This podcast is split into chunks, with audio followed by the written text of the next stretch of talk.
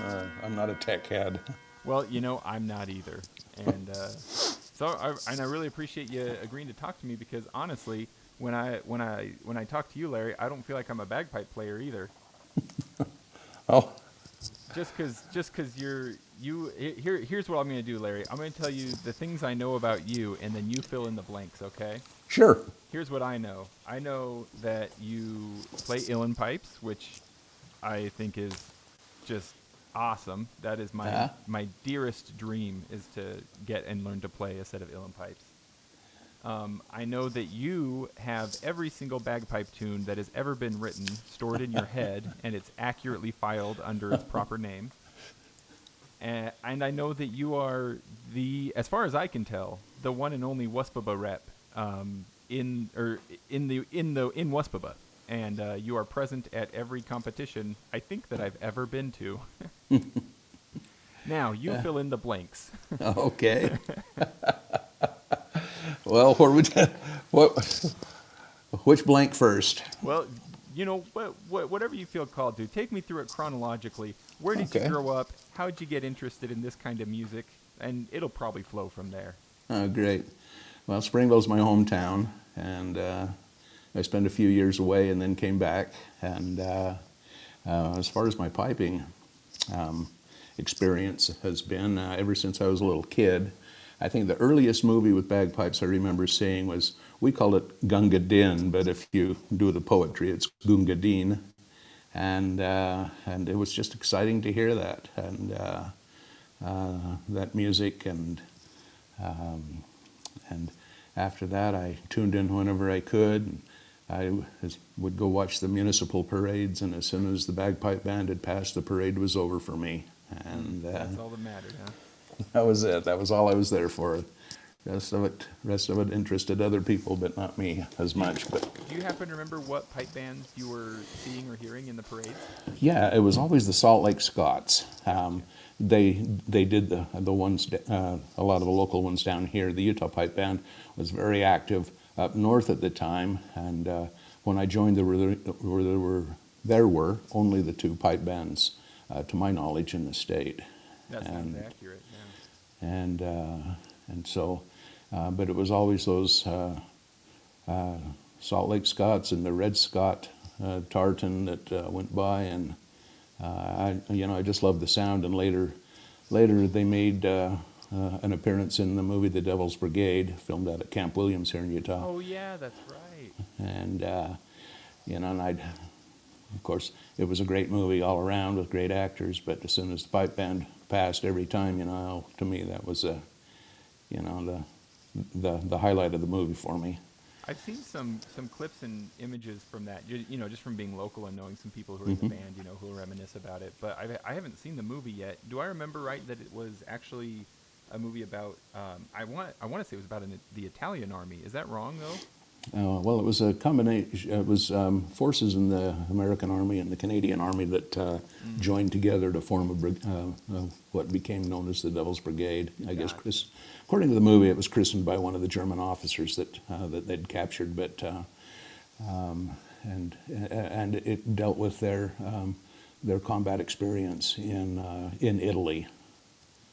Oh, so that's why I was thinking Italian. Yeah. Okay. And it was was it the, in the movie at least was it the Canadian members who brought pipes with them to this Yes. to this whole outfit? Yes, yeah, they were led in led in uh, into uh, into Camp Williams following the Salt Lake Scots, and uh, and they had trained the Utah National Guard to uh, to march British Army style. so yeah, but um, anyway, of course, after seeing that, you know, it, uh, I had more desire to do it, and it was always a lifelong dream to pick up a set of pipes. But there was nobody around here that I knew until it was summer of 1979. I saw a photograph on the um, cover of the, I guess it would have been the, uh, the Salt Lake Tribune with uh, three pipers, and I picked up the phone and dialed one of them, and and uh, I just happened to get with the one that was most willing to help me, and uh, so I m- met with him. He let me blow his pipes for the first time. I almost passed out. Oh, is that how he started you? Give you an idea. Yeah. Yeah, and he said, okay, now you need to buy a practice chanter and buy this book called The College of Piping, Book One. And so I went away and purchased it and called him, and he goes, really, I didn't think I'd hear from you again. I think that's the way it's gone for most of us that are, you know, willing to take on students and teach. We start a lot of people, and after a lesson or two, they, you know, they, they see it's going to be more of a challenge than they'd than they'd anticipated, Yeah, and then they're content to continue their dream by listening to others play it. Mm-hmm. And uh, And hey, nothing wrong with that. But of course, No. if you teach a few people, you kind of have to adjust your own expectations, or you'll start getting down on yourself, thinking you're driving people away from it or something.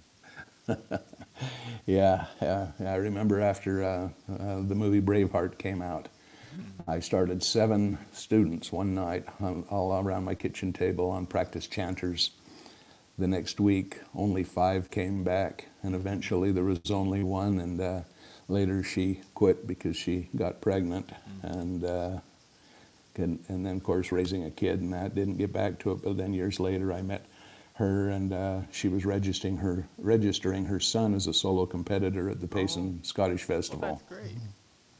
So, and uh, she was playing her grandfather's pipes, who had piped with the Salt Lake Scots as well, and uh, so her son is now playing them, keeping the you know the um, uh, the tradition alive in the family. That's really cool. I love it when I meet somebody who's got, you know, their great uncle's pipes or their grandpa's pipes or stuff like that. I, I hope that I hope that my, my David Booth pipes will be played by multiple generations eventually. That would be really cool. Yeah, yeah. Uh, uh, one of the one of the pipers that inspired me the most in my early days was Don Baxter. He, he passed away recently, but his Yeah, um, Rob Yeah. Baxter is you, you- you know Rob. He's, I do know uh, Rob. Yeah, he's yeah. playing he's playing his pipes. Yeah, he's playing those old Hardie bagpipes. Don probably acquired those in the early 1960s, and as is typical with the uh, uh, uh, with the pipes, we all, uh, my first set is was also a set of Hardies. The uh, imitation ivory uh, on them uh, changes colors and Yeah, it sure does. kind of goes through an orange to a deep orange, and uh, yeah, those are deep orange at this point. That's oh sure. yeah, yeah, I don't think they could change anymore. Yeah. But, so it is it, it is really cool to see those uh, those traditions stay alive, and uh, um, I have my two sons are playing uh, as as well, and. Um, There's other families around here like the Barclays uh, with the Utah Pipe Band. Yeah, Um, you know, got a multi generational thing going on. yeah, yeah. They, their grandpa, their dad, then the boys that are my age, Jim and uh, John, uh, and then their sons, and I guess they're probably some of the getting, grandkids, getting right? yeah, yeah, getting onto the grandsons. Oh man, that's cool.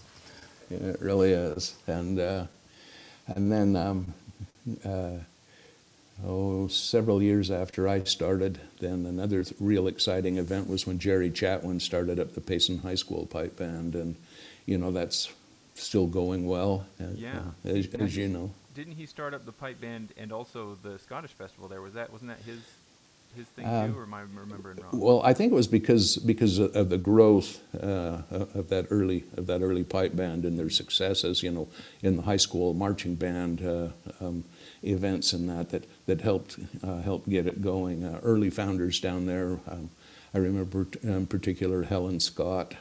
Um, I worked with her for a number of years, and uh, she was just a real go-getter and. Uh, I volunteered for her at Peteetneet for a little while, the museum that's there in Payson. Um, as a teacher, no, just as a I like mopped and stuff. oh yeah, I- yeah, but I sure liked Helen, and I could, you know, it was funny that like before she passed away, it's like it was like you'd see her, and you know, she she was having a little bit of a hard time talking and stuff, but she was still up and around doing everything. Yeah. And I remember somebody saying to me who was there mm. doing community theater with me, like, "Oh, you know, I love Helen. I'm going to be sad when she goes." And I remember thinking to myself, like, "She's never going to go." You know, just like she's look at her. You know, she, it's like she stood the test of time. She's never going to go. Well, part, part of her may have gone, but we're talking about her right now. And Yeah. uh, she, uh, uh, to raise money for the Scottish Festival, for two winters, uh, we had a, a practice chanter uh, class going on down there, and uh, dur- and and uh, oh, two I think two nights a week it might have been. Uh, we had quite a few people come in and go through the um, uh, go through the program, and uh, Was so that held at Peteetneet at the building? yeah, yes, it was. Now, is did that feed in any way into White Peaks Centennial Pipe Band, which started later and did their practices there, or was that just you know it No, happens to be a community center, so it's likely that people would go there? Yeah, I- uh, um, uh, uh, you know, I think White Peaks was um, was uh, more with uh, you know uh, alumni of the of the Payson High School. You know, Don Don Smith was uh, Yeah. you know very instrumental there and put a, put a lot of his life into uh, into that band. Yeah. And uh, uh, we did have uh, pipers from the Payson High School band come in and help as instructors. You know, for the uh, for the beginners. We had a beginner and an intermediate level. And now, Larry, do you still play with the Salt Lake Scots? Um, I took a number of years off, and uh, I am currently currently playing with the Salt Lake Scots um, uh, with a grade five band. Um, and w- it, it's uh, this year, I guess January of 2020, we, uh, we we launched our grade five band with uh, a lot of very fine students, and uh, and we, unfortunately we haven't taken the field this year, and Yeah, uh, I'm no afraid. no, I'm I'm afraid with the the next round of auditions, I'm going to lose some of them because they've done they, they, they've done so well. Uh, I think they could uh, advance into the grade uh, four band, and uh, um, but uh, we're continuing to uh, have our practices over Zoom, and um, and it's quite well attended. Uh, but uh, you know, we're all we're all aching to get out on the field and and uh, rehearse together again, and you know, get the big pipes and make the big noise. Yeah, I'm, I'll tell you, I've I've never wanted to do a parade so bad as I do right now. You know, take, take a summer off, and it's like, ah, give me that horse poop. I don't even care. I know. yeah, yeah. Now, so how how old were you when you started playing the bagpipes? Let's see. I would have been about 20, 23. And I at think that I was- point, were you were you living with your parents, or had you got married? Like, what was No, the, the home situation? Well, I was I was married uh, for about two years, Mm-hmm. and, uh, and then, like I said, I saw the the photograph that included. Uh, uh, well, I can still remember the three pipers. It was Robert Means, uh, Bruce Cowley, and and uh, Tom Matlock. And I just picked Tom Matlock of the three, and it turned out he was teaching Robert Means, and and so uh, we got together for some rehearsals, and then uh, he took us up, up to meet the Salt Lake Scots, which was you know which was was my dream from my younger days, and then uh, uh, we later uh, uh, joined in the, uh, with the Salt Lake Scots as as, as members, um, probably in a, um, in late '79, I think, early '80. I just can't remember the date. And at that time, when you're getting up on the chanter and then getting into the pipes and then getting with the band and getting your kilt and all this stuff, what's your wife thinking? Well, that was part of the. I told her, I said, I, I, I, this has been my lifelong dream to play the bagpipes, and uh, I said, but you tell me if you don't, uh, if you don't want me to, I won't call this guy. But I really, really, really, really, can I, mom? Can I? Ha ha. You know, I want to, I want to call Tom Matlock and and uh, see what I can do about it. And she goes, yeah, go ahead. And she thought it'd blow over. And at the time, um, all of the local pipers were doing business with the Scottish Shopper in Seattle, and her parents lived in Seattle, so uh, I, she and um, we just had a, a, a newborn, and uh, um, and so they went up to um, that would have been '79.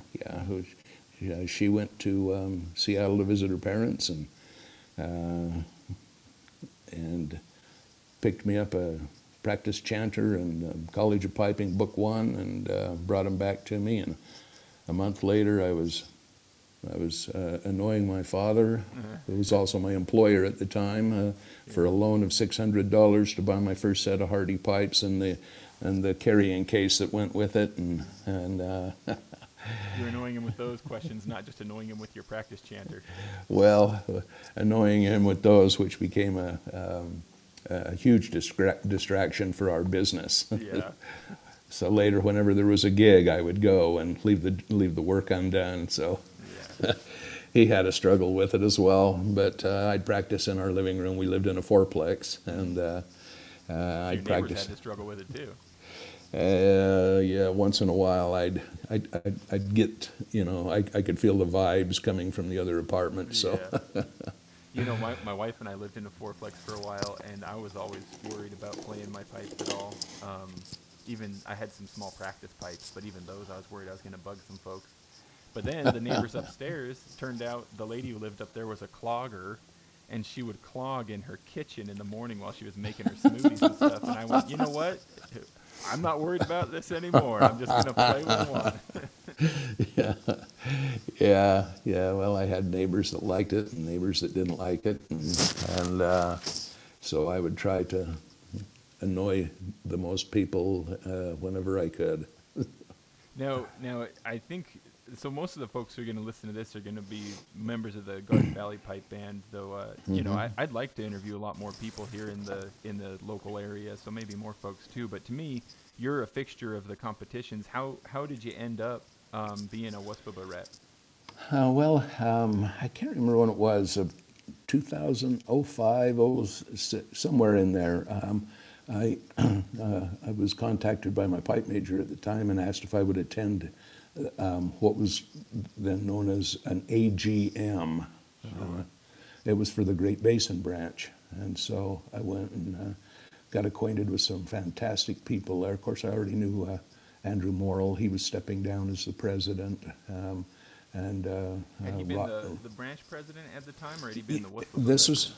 was, well, just, this was um, the, the Great Basin branch. Okay. And uh, so I didn't know anything about it. And then they said, okay, we're opening, uh, you know, nominations. And Rob Rowe um, uh, nominated me to be uh, Yeah, Great Basin branch president. Yeah. And so, so I, I sat there and I go, well, um, you can vote for yourself, and then you have seven votes representing the um, grade five band of the Salt Lake Scots. So I, um, I did. and I cast all my votes for the other guy, and I still won. And so I spent two years, and you know, we, we had a lot of fun. We had a workshop for um, mass bands. Mickey Shaw is a great drum major from the uh, West Coast, and she came up and spent a weekend with us up at Davis. Uh, uh, uh, Oh, Camp Davis. no, it was uh, at Davis High School in Oh, um, okay. up in up in Kaysville, and uh, and then we had a, another workshop using Payson High School, and um, oh, Sean Newton was there. I remember I took Sean's class. He was teaching the strathspey reel, and uh, um, and then uh, Was that was that fun to take a class from Sean? oh, is he going to hear this? Yeah, oh yeah, absolutely will, and and he's gonna love it if you bag on him a little. I'm sure. You know, uh, I, I enjoyed it. He's, he's, he's very knowledgeable. He was, uh, you know, it was, it was great, uh, you know, uh, working with him. I think it was the, the strathspey was the Caledonian Society of London or something like that. It has a bunch of triplets in it, and uh, uh, I hadn't heard the song, the tune before. I can't remember the name of the reel, but uh, oh yeah, Sean, Sean was a lot of fun to, to learn from, and uh, um, and So, in spite of your best efforts, you end up president of the Great Great Basin branch in Yeah. And is it just by by virtue of having been there, then you knew some of the WUSPBA people, and so then when they needed a WUSPBA rep, it was like, well, you know, Larry could do it. Yeah. Well, what happened was uh, uh, during uh, during my term, uh, the previous WUSPBA rep stepped down, and I needed to find somebody to do it. It, it, it it's um, uh, it's by appointment of the branch president, and so uh, um, I, I I think I. I conned Bruce Baxter into helping out, and then uh, um, and uh, I don't remember who else. And then after, um, when it was time for the next elections, we were down at, uh, uh, at, at Payson High School. We ha- held our AGM there uh, because, um, oh, I can't remember. Uh, is it Carrie Welton? Was that her yeah, name? Carrie. Yeah. Okay, I, um, she was able to get the um, building for us, and so uh, we held it down there, and I just said, "Okay, you're next president." and I let him know. I said, "It's not going to be me." And so, I can't remember who followed me, but he asked me to um, uh, st- um, be the Wespa rep, and so. Um, Uh, uh, so it was so- like you're the next president. He said, "Fine, but you're the next rep." yeah. So I helped. we stayed involved with him for a long, uh, well, for you know the next two years, and then uh, I expected to be uh, let go. But it's a job that few people wanted. Um, but you know, I, I I really enjoyed it because I get to know everybody, and uh, I don't, um, you know, I, I, get, I get to mingle with all of the bands and uh, get you know get acquainted with uh, w- uh, with everybody and and so uh, it would be a it would be kind of a disappointment to me now to to, Enjoying it now, to yeah You shouldn't well, say that out loud, or you're never gonna be. You're never gonna be free. yeah. Well, it was one of those jobs nobody wanted to do, but Yeah. uh, you know, you go to the games, you get in for free. Um, some of the games give you the VIP treatment, and you know, you score a free lunch out of it usually, which is uh, better pay than I, I get from my regular job.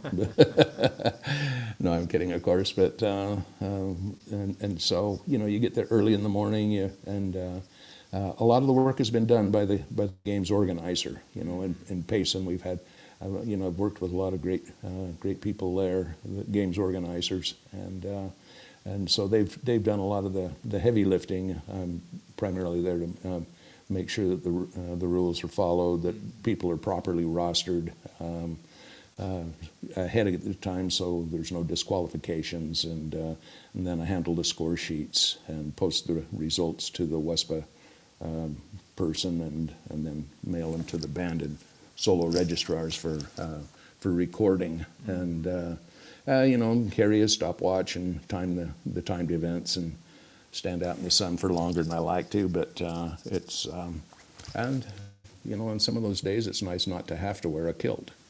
You know, I, I'm with you, man. I, it, it, for a few years, it's great. It's really cool. You know, it's like every time you can put a kilt on, heck yeah, I'll put it on. You know, and I'll wear it all day.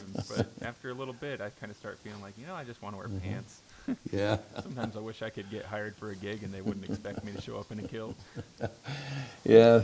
Well, then later on, because I, um, people got to know me around the Great Basin branch, uh, we we went over to the Intermountain branch and uh, and helped uh, the um, the the uh, Grand Valley games at Grand Junction. Oh, yeah, Their, yeah. their first year, and uh, we had a real good time over there. So you know, we reached out a little bit. But back in about um, Was that? Am I wrong? Was that like 05, 06 or so? oh, you know, I can't even remember. Everything is thinking I might- blended. I might have I might have got to go to those games as well Yeah. at the same time. Yeah. Well, go on. Sorry. I Yeah. well, anyway, um, let's see, and then uh, later on, um, uh, they created the position of chief steward for all of WESPA, which is kind of like the overseer of uh, all of the WESPA reps. So each each branch is supposed to have um, uh, provide their their WESPA reps as part of the uh, um, uh, service to the games. The games pay to sanction, and uh, so um, WESPA provides all of the score sheets and then representation at the contests. And uh, and that doesn't always happen, but it's it's part of the package that the games organizers have paid to have, and uh, you know, so it's it, it is it is kind of vital. Um, well, it's you know, it's, I guess it is vital to um, uh, to the event to make sure that you know the someone is there to represent WESPA and the and the and the contest rules. Yeah, I think this is really, honestly, very, very interesting, useful information because I think a lot of us, as, as you know, just players, competitors, you know, pipers and drummers, of course, we're very aware of who the judges are, Mhm. um, and we do become aware of who the stewards are for any game because it's usually the person who runs up and tells us, "Hey, you got to play here or there," you know, at what time. yeah. Um, but beyond that, I think for a lot of us, the uh, what what who is doing, right? Who is who and what they are doing is all kind of kind of a mystery. And and part of that is possibly just because our interest goes about as far as remembering our MSR for that day. You know what I mean? I do. Yes. um, so it's it's I think it's really valuable to be able to hear you kind of describe what it is that uh, you know that these different different people in different positions do for the game. Yeah, well, um, a, a- contest has, uh, has to pay money to be sanctioned. And, uh, and, and, and by doing so, this is part of the package that, um, uh, that, that they get back in, in, in return. Yeah. Gotcha. So, so then, Larry, where where did you branch into? Um, I know you do like some house sessions for music and stuff like Yeah. that. Where did that branch off from? Well, um, back in about 1990-ish, one, 1990, 91, uh, I became uh, familiar with the Scottish small pipes. A group called the Tannahill Weavers. One of um, always had a piper, and uh, then I heard this new sound. I go, man, that guy sounds like he's playing something else. And uh, looked into it, and it was a piper named Iain MacInnes, and playing uh, the Scottish small pipes. So I got a big interest in that. They're bellows blown, just like the uilleann pipes. Well, they're mouth blown and bellows, but I chose I, I chose the uh, the, the bellows blown. uh, um, in, in big part because I'm lazy and uh, you know figure it's easier to pump air with the right with the bellows on the, Oh, under the right arm. you play too, right? You bet you bet you can. You know, you don't have to worry about blowing stuff into the bag. Yeah. and uh, anyway, um, uh, a, a friend uh, and his wife were were uh, missionaries in Scotland, and he sent me some stuff and uh, hooked, and uh, met a guy that uh, told me he bought a set of small pipes from a maker named Hamish Moore. And Hamish was instrumental in, in the early days of the um, uh, of the you know the development of I, I guess of bringing back the bellows blown Scottish pipes. Yeah, I see that name all over the forums and stuff. Hamish Moore small pipes are a hot item. Yeah, and uh, you know so he had a couple of albums out that I listened to and over and over and over. I pretty much wore them out, and uh, and then later on I uh, um, uh, it was actually Christmas of nine, 91. My wife contacted him and, and uh, ordered me a set. Uh, and then uh, they came in early 92. There was a workshop out in, uh, uh, in the mountains above Santa Rosa, California, and I attended that. And that's where I first became acquainted with, with these open sessions because the small pipes will tune um, to, to the other, other instruments To a- a, easily. quote unquote real pitch. Yeah, yeah, yeah, A440, and uh, and and so uh, um, uh, I spent a whole week learning new tunes. A lot of them were compositions of Hamish Moore's and um, a new style of playing, which kind of uh, combined the uh, Scottish embellishments with with uh, with Irish ones, and uh, and then we. Um, uh, I spent the whole week with my cassette tape recorder going, and I recorded every every minute of that thing. And then I spent the next winter working and polishing off those tunes so I could actually play in the next session. And we got out there.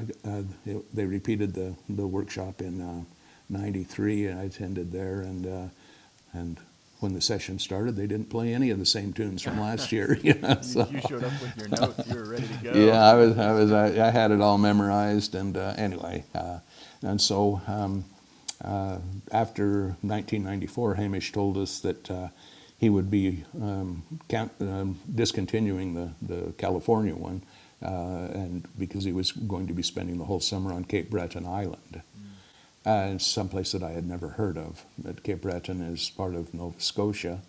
Uh, it's an actual island separated by what they call a causeway, and uh, they bridge that so you can drive to it. It used to be uh, connected only by a ferry, but uh, so uh, he said he would teach at the Gaelic College, and if I wanted to continue, then that's where I should go. So, of course, we took the whole family and, and Yeah, uh, went out there the next year. And, followed him from California Uh-huh. to Nova Scotia.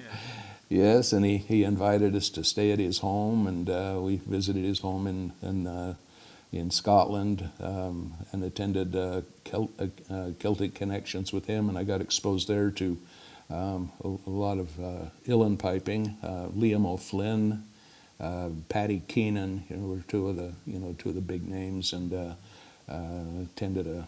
Um, uh, a lecture by Liam O'Flynn and got a minute just to talk to him. And I didn't, you know, I really didn't know much about him, but I certainly learned later on. Um, but um, and then uh, in Scotland we played a session in a pub. But anyway, back to Nova Scotia, uh, they had the, the the step dance.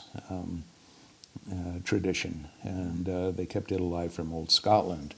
Uh, and there's there's a big, beautiful history, and a lot of the piping tradition and that has been kept alive by a piper named Barry Shears. And uh, if uh, if people are interested in in in, in good old, I mean old Scottish, you know, dance music, uh, it would be through through Barry Shears, and that's what we played.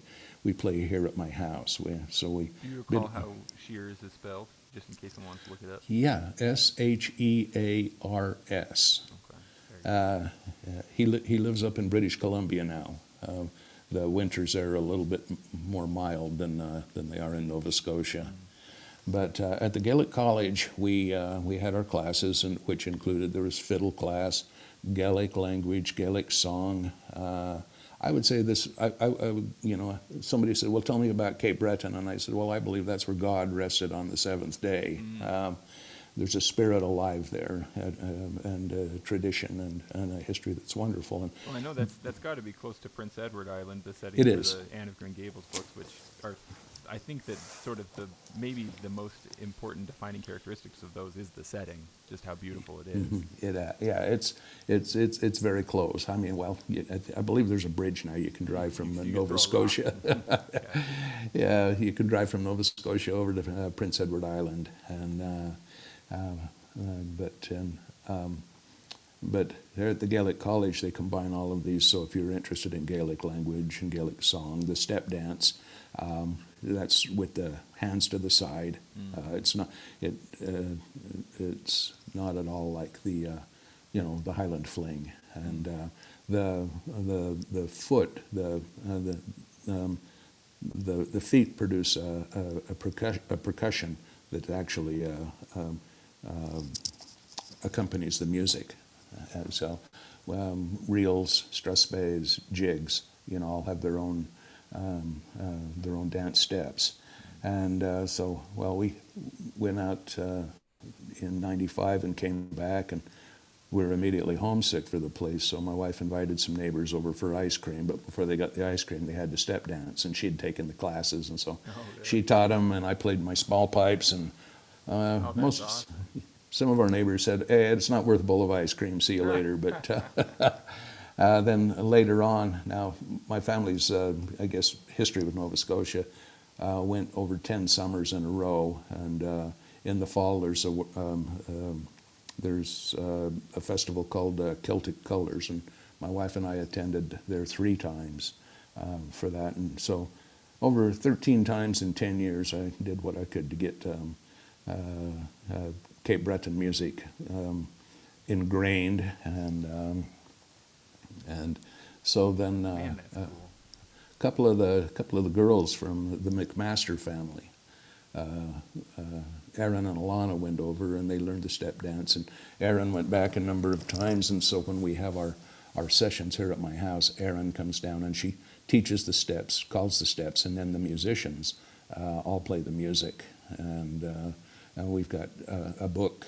Uh, it's called Saturday Sessions on it's on Facebook, and we have a, a, a book of our uh, of our arrangements. Robert McDonald composed some, and, and he arranged everything, put it in with the chords and all of that. And so uh, anybody can get that free of charge, and uh, you know pick up some of those great tunes. There's a mix of of uh, uh, Irish. There's some Irish jigs and uh, um, and the uh, and of course the Scottish, and then Robert's compositions.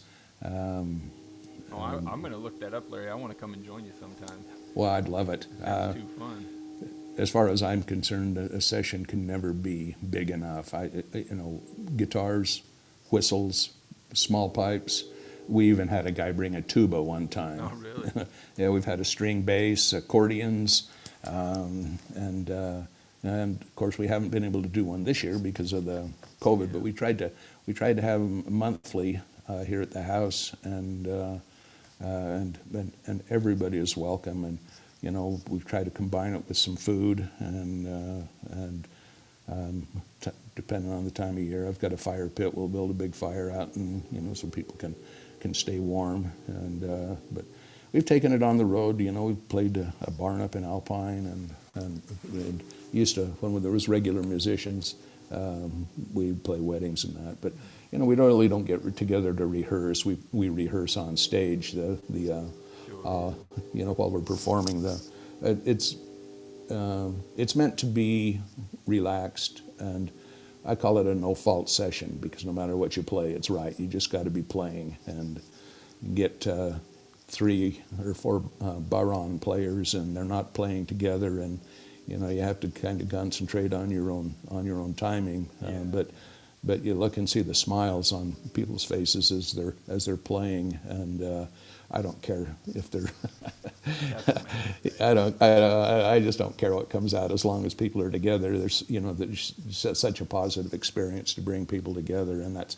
um, Carlos Nunez is a Galician piper from northern Spain, and he says the beauty of the Celtic music or the strength of the well something anyway. The quote goes, um, Think it is the strength of the Celtic music is the community, and that's bringing you know singers, dancers, uh, musicians, and just listeners, toe tappers, you know, to, um, uh, together. And that's, that's the real magic. And, and, and this kind of thing wouldn't have survived around uh, had it not been for the pipe bands. Um, you know, sometimes we get fixed, uh, fixated, I guess, um, only on competition, and we leave out, you know, that that that important entertainment or human human element of, uh, you know, just the beauty of the music and, and bringing people together. Um, competition tends to um, take up a lot of our time because we rehearse over and over and over, but in the process, we're we're, we're just we're leaving just the opportunity to learn hundreds of other tunes uh, com- completely out of it, and and uh, uh, and you know there's there's so much that's missed because you know. But again, say what you will about competition, it's that's the thing that has helped preserve the other stuff because people then they they um, they see wow you know here's this here's here's a penny whistle for example. If you want to learn if you want to learn to play the uilleann pipes, get a penny whistle. You know that's I, I, I don't know if anybody else has called it that, and this may be, not be correct for everybody, but a penny whistle is kind of like, could be kind of like the practice chanter for the pipes because of the, you know, some of the notes are the same, the, the expression, the, the, the, the grace noting is, uh, is the same. Uh, well, can be the same. Sure be, yeah. I'm, yeah, yeah, I, I, you know. I mean, I've heard it described as like Celtic jazz, right? The pipes. Yeah. You can, you can kind of do what you want in a lot of ways. There's more notes, you know. Uh, you cross finger and get you know some uh, uh, some sharps and uh, and some naturals, um, you know, off of the off of the scale and and, uh, uh, uh, and you know and it by itself, it, you know, it's a, it's a beautiful instrument, but Oh, yeah. still combining it with with a, a guitar player strumming chords. Um, Cape Breton, they um, always get out a piano, and uh, the Cape Breton style pianos, a lot of chording and a lot of bouncing sound along and that and that. And so you hear a fantastic fiddle player like Buddy MacMaster. Um, he uh, uh, by himself uh, was a was a was a big talent, but you add the keyboard, you know, and some of the other sounds along with it. It just it fills it up. Yeah, it gets magical. Yeah. Is, and are the Uilleann pipes usually your go-to instrument for these sessions, or do you hop? No, no. I, I primarily play the Scottish small pipes. Yeah. Uh, uh, um, my uh, my uilleann pipes I purchased from a maker in Missouri named Kirk Lynch. Um, and at the time I purchased them, you know, the, you, you buy a practice set, which is a chanter, and, Right. and, and, and, a, and, and a bellows and a bag. Then you can add your drones, and then they, that becomes uh, what they define as, or is defined by some as, as a half set. And then there's the uh, the full set of regulators, which you know produces that it, you know there's- keys on them, and it just opens up another note um, or another. Um, Another- See, uh, you can play a chord, you know, Right, uh, right. with those. So I believe a full set of uilleann pipes uh, could have um, seven reeds, Mm-hmm. and uh, Yeah, I've watched videos of the uh, what's his name? Sh- I want to. I think it's Ennis, Seamus Ennis, yeah, uh huh, yeah, and, and you, you watch him playing with the you know the heel of his hand, getting those Mhm. those chords Yeah. Uh-huh. out, and sometimes rhythmically too. So it's like you know, yeah, that's right. Man, it's cool Yeah. to watch. Yeah, yeah. There's a there takes a little bit more coordination, you That's know, but sure. uh, it's nice that you can sit down to play those. Uh, Um, but uh, uh, I've kind of put the uilleann pipes away a little bit, uh, well, mostly over the last few years because I've got a lot of band tunes to learn. Uh, I went Yeah, sure. back to the Salt Lake Scots, like I said, uh, a couple of years ago, and uh, I enjoy the association. You know, there's a lot of great people there. Plus, you know, it's uh, you know where I started. Although Yeah. uh, I've got a photograph on my wall, and uh, from the time I started to now, most of the pipers on, on that you can see on the front rows of that are dead. So. Have you uh, have you played with any of the other local bands? Oh well, yeah, I visited. Uh, yeah, I visited Garden um, um, Garden Valley uh, for, uh, for a short time, but uh, I would have liked to have been more involved. But you know, a business and and uh, yeah, it Oh, just, yeah. just wasn't just wasn't time for, for a lot of things. There was a, a band briefly started up in Provo by uh, Gordon Nickel and Ed Terrace, and uh, um, as uh, it became known as the Deseret Highlanders, and that I played with for a, a, short time during its it, its uh, period, and that was where I had my first introduction to pibroch. Um, Yeah. Go- Gordon Nickel is an excellent pibroch player, uh, um, and uh, he he taught me my first one, and uh, uh, uh, and Do you I remember? played. Which, do you remember which pibroch it was? yeah, it was called the Glen is Mine, and I I, I still play that a little bit. Uh, um, more, um, I, I like. P records kind of got a groundswell of popularity right now. Yeah, it it does, and it's fantastic. The uh, early uh, my my early piping experience, pibroch was never mentioned, um, uh, except by Gordon, and it was never part of the competitions.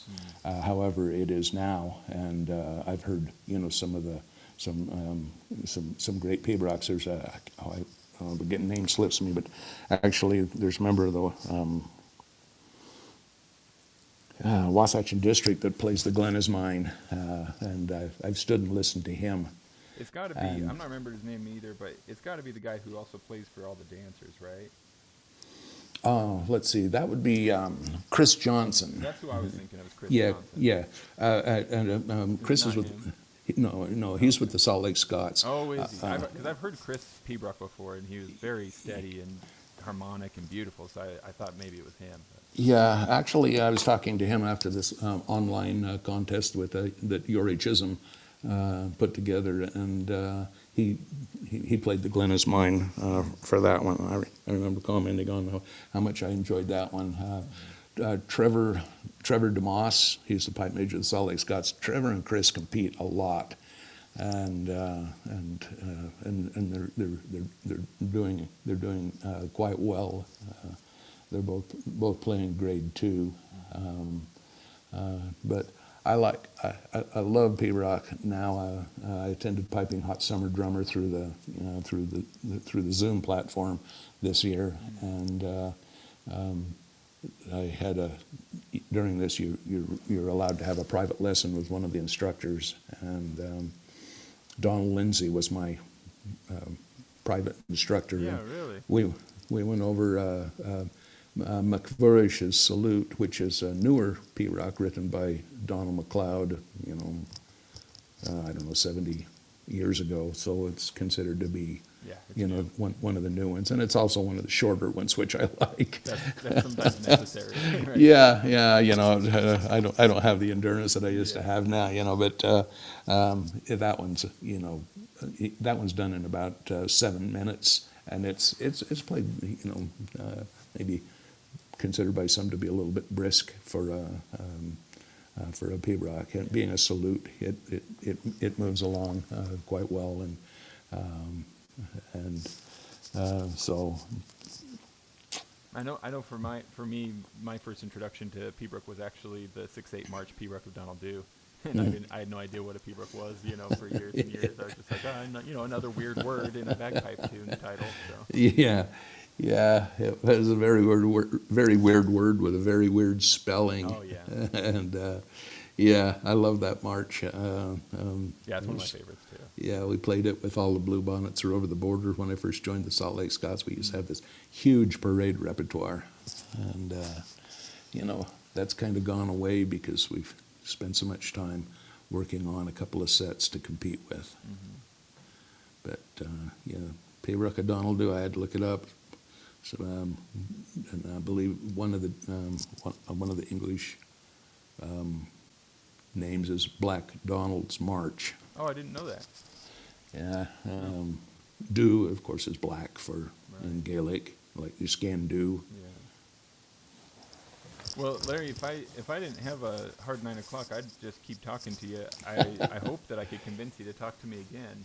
Oh, I'd love to. Yeah, this is fun. It's kind of forced forced me to, um, you know, I guess wake up some old memories, and I didn't realize, you know, I think about these events and all of those pipers that I started with, you know, that have died now, and most recently, of course, Don Baxter is just Yeah. one of my favorite people on earth. Yeah, a lot of people miss him. That's for sure. Yeah. Mhm. Well, as, as we put a button in this one, though, um, I'm curious if you have any, either that you've mentioned already or that you haven't mentioned, um, any real good recommendations for anybody who listens to this uh, for uh, bagpiping music that they ought to listen to, artists, groups, etc. Oh, I li- yeah, I really like the folk groups uh, that employ that employ the bagpipes, the big pipes, the small pipes. Tannahill Weavers uh, was one of my very favorite ones. Their early, their early uh, albums when they first had brought in a piper named uh, Alan McLeod, and the and the excitement of, uh, of a song called um, Johnny Cope uh, with. Um, um, uh, with the pipes playing uh, the Atholl Highlanders. Uh, but anything by um, new and old by the Tannahill Weavers. The Battlefield Band also uh, always had a good um, uh, a good um, uh, piper and, uh, and very you know very exciting music. Um, as far as the solo pipers go, of course, you, you know, there's always Donald McLeod albums. Uh, if you're interested in pibroch, he's got a full set of, of um, um, uh, pibroch albums where he where he does the uh, uh, does the, some speaking, he does some canntaireachd. yeah, that's uh, right. I've listened to some of those. He's got like ten albums like that, right? He speaks Yeah. it first and then plays it. Mhm. Yeah, and, and uh, he has his own col- collection of compositions. Um, but if somebody's looking for books, um, I have the full set of uh, um, uh, Donald MacLeod on my shelf. There's actually a guy in uh, Scotland who's uh, um, selling, um, who you might check out online. It's called Blowpipes and Striking Drum. If you want to build your own personal library, uh, and of course uh, Barry Shears tops my list. Uh, unfortunately, Hamish Moore only put out one book, and I don't know if it's available anymore. Um, my solo uh, solo piping that I really enjoy listening to is uh, uh, uh, among them is Anne Gray. Uh, she was one of my instructors at the Gaelic College, and she's put out two books, but her first one is uh, no longer in print, but the second one has got a, um, a lot of great music in it. Um, you can cut me off anytime I'm going too long. Huh. Yeah, I've still got 60 more seconds, so go, give, give me a little more. Well, now I draw a blank. Uh, Oh, well. you go go to YouTube and watch uh, uh, these. Um, oh, you know some of these old John Burgess. Um, I've got a John Burgess CD, but uh, you can still see videos of him with Seumas MacNeill on uh, uh, on um, on YouTube. Yeah. Um, I don't know. There's just I don't even know where to begin. You know. And- Yeah, well, well, keep like put down a list or something so we can talk